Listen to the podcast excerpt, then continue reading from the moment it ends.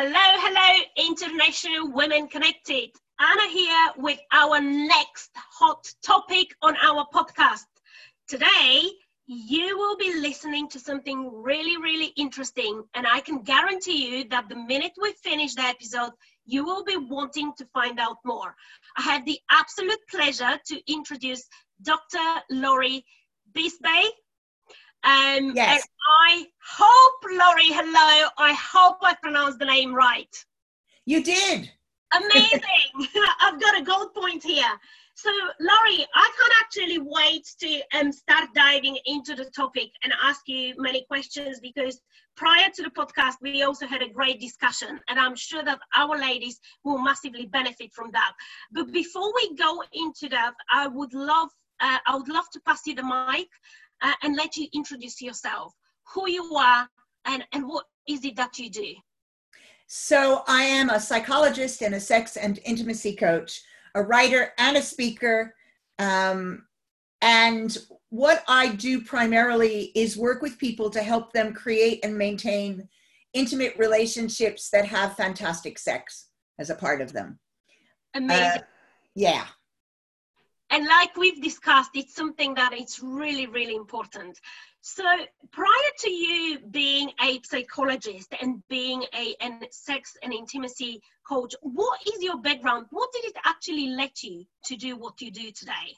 Right. So i mean my um my, first career is psychology. Um, but what got me and and i've been doing this 32 years. That gives people some idea um, but mm-hmm. what got me involved in deciding to do sex and intimacy, and also uh, my other area of specialty is trauma, is that um, I knew pretty young that my desires were different from the desires of the people around me.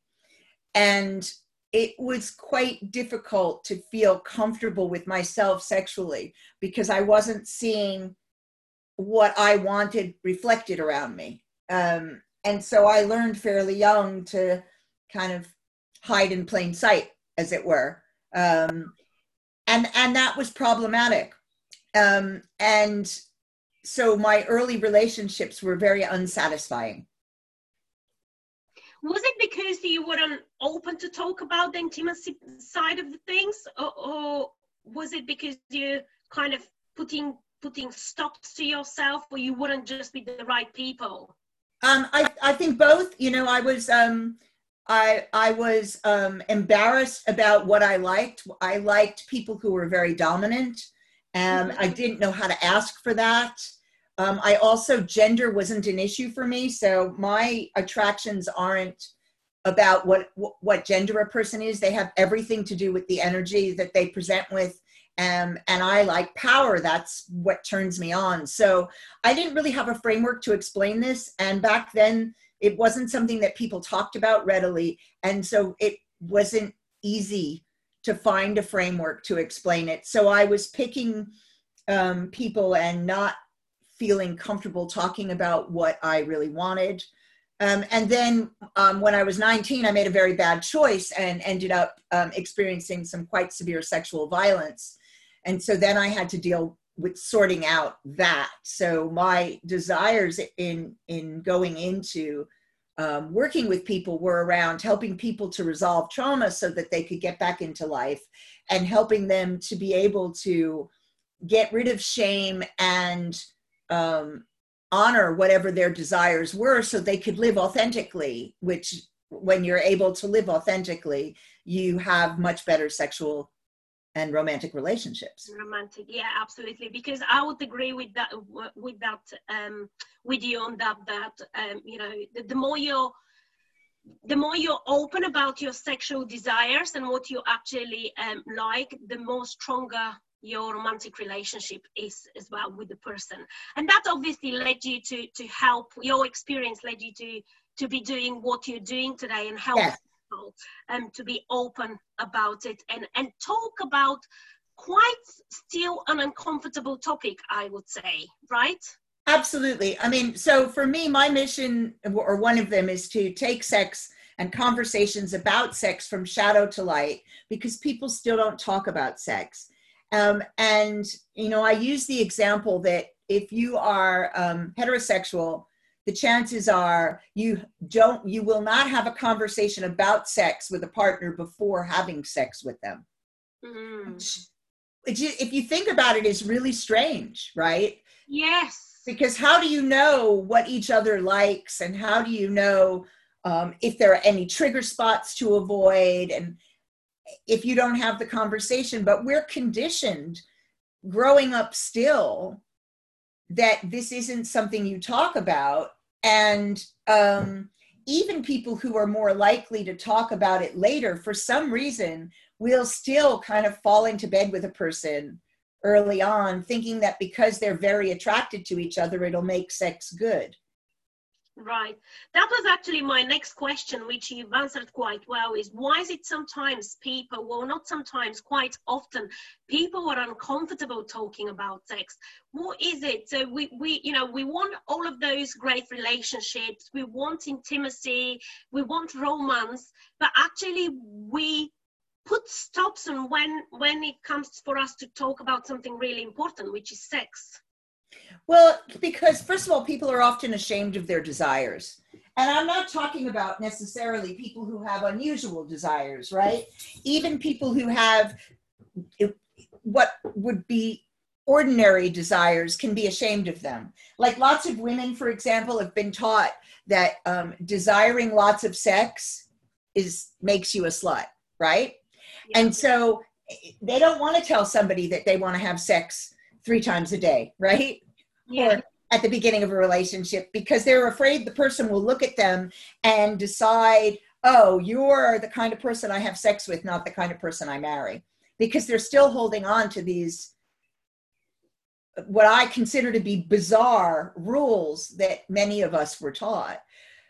So they won't talk about it if your desires are not what you would consider to be ordinary, or if you don't believe other people share those desires, then it can be really difficult to talk to a partner, particularly once you're attached to that person, because if they reject your desires, then that could mean the end of a relationship. Right. And do you work primarily with men or women, or you work with mixed genders? Uh, mixed genders. I work with all genders. Right. So it will be very interesting to to find out what is it that you find out easier. Um which gender it's op- it's opening up is it? Is it the male or the female? Um, you know what? It really depends on the situation. It's really interesting. Sometimes women find it easier to talk. Sometimes um, men find it easier to, to talk. Right it's really variable and some of it has to do with culture some of it has to do with age some of it has to do with what kind of problem they're bringing. So for example um, there are certain problems that um, men find harder to talk about. Like um, problems with erections men find harder to talk about. They're more embarrassed talking about that yeah, so it's not really about the gender. It's about, like you said, about the situation that they're in and about about their upbringing as well. I would say more because what I've noticed, um, I'm originally from Bulgaria and I've lived now um, in the UK for over 15 years. So I've met different cultures. I've also traveled a lot, met different cultures, different people. And I've noticed that there are cultures out there where they're much more open to those type of things. They talk much more freely about sex, about intimacy as well. mm-hmm. Um, so just for our listeners as well, if if we're to talk about the connection between sex and intimacy, what would it be? well sex is a kind of intimacy but intimacy is the larger to me the umbrella term sex Yes. is a kind of intimacy that involves very specific types of physical interaction Mm-hmm.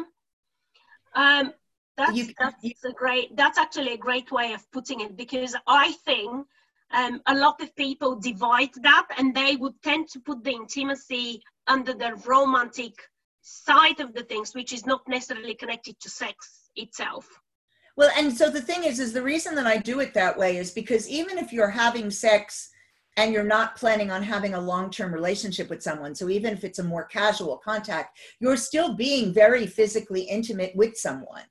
There's no way to get away from the fact that that's intimate, right? Yes. Um, and and so I think I think people learn more when they start learning about the different all the different shades of intimacy that we have, um, they make different choices once they really make that connection. So I'm not saying that casual sex is bad or wrong, right? What I'm saying is that one needs to recognize that that's still a form of intimacy. Mm. And what's your thoughts here when you said about the casual um, casual um, sex as well? What is your thoughts about one night stand?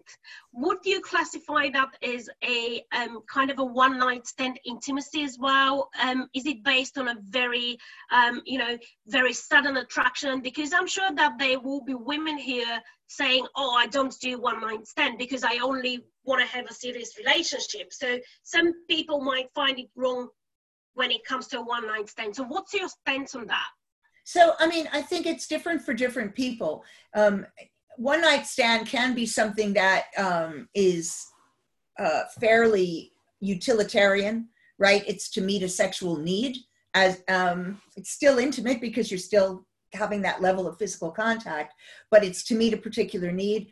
Sometimes a one night stand is because some you've met somebody, the connection is there, and and your lives don't allow for anything else right? Um, some women um, um, and some men are not comfortable with sharing themselves physically with someone and sharing that energy with someone because you're always sharing your energy along with it um, unless there's going to be an ongoing relationship. And so what i would say to people is it's important to know yourself and understand what is right for you there is no right or wrong in this. It's what's right for you. Mm.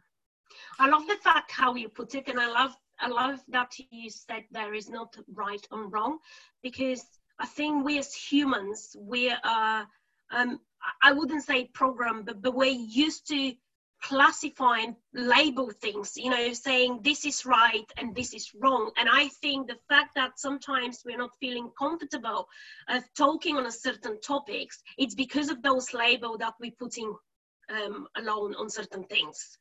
Um, what would you say to one of you know one of the listeners who, who's listening, uh, for example, at the moment? Um, and is struggling to be more open to their partners in regards to sex and um, h- how can they approach that subject? So sometimes if you're really struggling um, trying to approach it verbally might feel like it's too much. Um, so i will advise people to write about it. Um, you can do that in a number of ways. You can write a factual letter or email to your partner saying, look, I'm interested in this and um, I'd like us to talk about it. Or you can write um, an erotic piece for your partner. Yeah. That actually describes what you want to do. Or if you're afraid to use your own words, you can find some erotica that depicts what you might want to do and um, say, hey, right? Um, I thought this was interesting. What do you think?